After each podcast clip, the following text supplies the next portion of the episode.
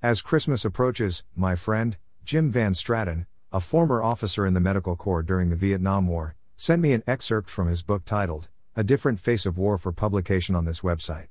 It truly does describe an unforgettable Christmas Eve. Christmas Eve was unquestionably the loneliest time of my year long separation from family. I was lonely almost to the point of depression. What was I going to do? Where would I spend the evening?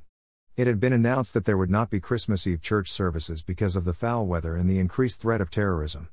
I couldn't envision spending the evening all by myself in my cold room, even though my wife had done her best to brighten it with a Christmas tree and ornaments made by our children.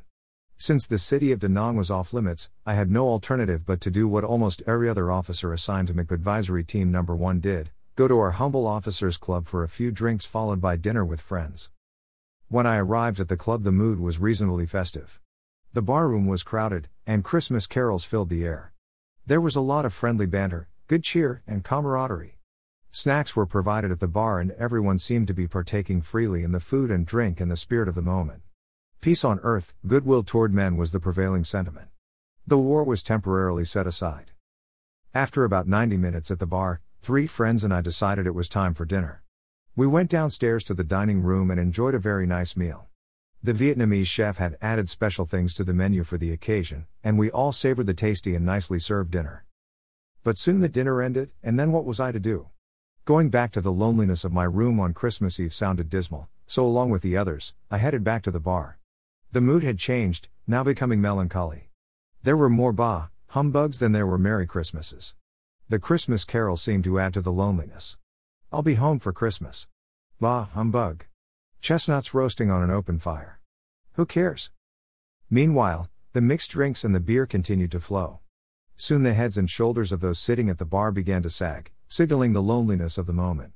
A few tried to play the game of dice called horse, usually a spirited game, but even that seemed dispirited and out of place. The clacking of the dice, as they were rolled onto the bar, and Bing Crosby crooning White Christmas, was about the only sounds in the barroom. The conversation became less and less. The spirit of the holiday was being held captive by the loneliness caused by separation from family and friends on Christmas Eve. Soon my fellow officers started drifting away, returning to the loneliness of their rooms. I soon followed. I drove back to my billet, arriving at about 2230, and immediately got ready for bed. Sometime after 2330 hours, a pounding on my door awakened me from a deep, alcohol induced sleep. Groggily, I went to the door and was told to go to I Corps HQ immediately. There had been a plane crash and maybe I could help. I quickly got into a field uniform and threw on my field jacket and poncho. It was still raining very hard and had turned quite cold.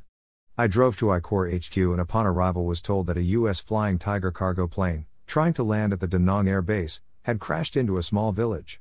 A driver was standing ready to take me to the crash site. When we arrived, on that tragic Christmas night, the recovery operation was well underway. The plane had crashed into the small village of Binh Tai in Hoa Vang district, about a mile south of the Da Nang Air Base. It had skidded through the village for about 400 yards. The fuselage and wings of the plane had demolished all the homes in its path. The crew members of the plane all died on contact, and the devastation in the village was unbelievable. I recognized one of the Vietnamese medical officials at the site. He spoke passable English. He and I moved through the destroyed village, doing what we could to ensure that the American and Vietnamese medical responders were working in a somewhat coordinated manner. Most of the responders were American servicemen. There seemed to be scores of U.S. Marines digging through the rubble, attempting to locate injured survivors and get them transported to Da Nang hospitals as quickly as possible. The Marines also had the sad task of extracting the bodies of the dead. Many children were among the injured and dead. Several were decapitated or dismembered, and many were seriously burned. It was heartrending for all of us who were trying to help out at the site of the disaster. The villagers seemed to be predominantly Christian. It appeared that many of the families had been celebrating Christmas Eve in their humble homes when the crash occurred. About 100 persons were reported to have died, and many homes were destroyed. Those of us trying to provide assistance made one grave error. Despite the protestation of the Vietnamese families of the victims, we insisted on evacuating the dead to an established morgue in Da Nang, several miles away from the village.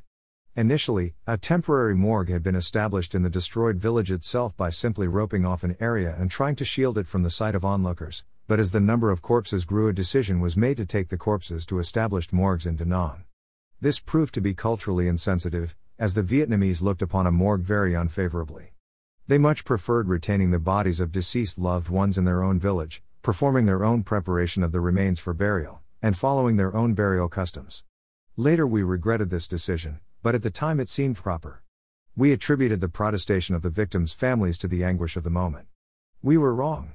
Eventually, an American military directive was published addressing this lesson learned. After conferring with many of my Vietnamese friends and colleagues, I provided input for the writing of this directive. I returned to my room at about 1100 hours on Christmas morning, very dirty and very tired and too late to attend church services. I cannot say how many times during the past 49 years my thoughts have gone back to the people of that small village and the tragedy that occurred there on Christmas Eve 1966. Plus, Jim Van Straten was a U.S. Army major in the Medical Service Corps in Vietnam at the time of the described incident in December 1966. He served a full 30 year career, retiring in the rank of colonel, 0 to 6. Now lives in Windcrest, Texas, which is a suburban city on the edge of San Antonio. A Different Face of War is Jim's first published book. Here is the direct Amazon link, https colon slash slash www.amazon.com slash different face war memories biography ebook slash dp slash bo1944vi3e.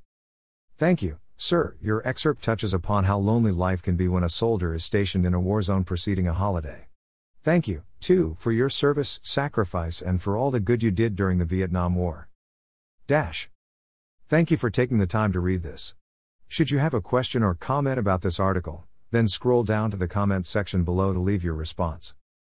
If you want to learn more about the Vietnam War and its warriors, then subscribe to this blog and get notified by email or your feed reader every time a new story, picture, video, or changes occur on this website. The button is located at the top right of this page.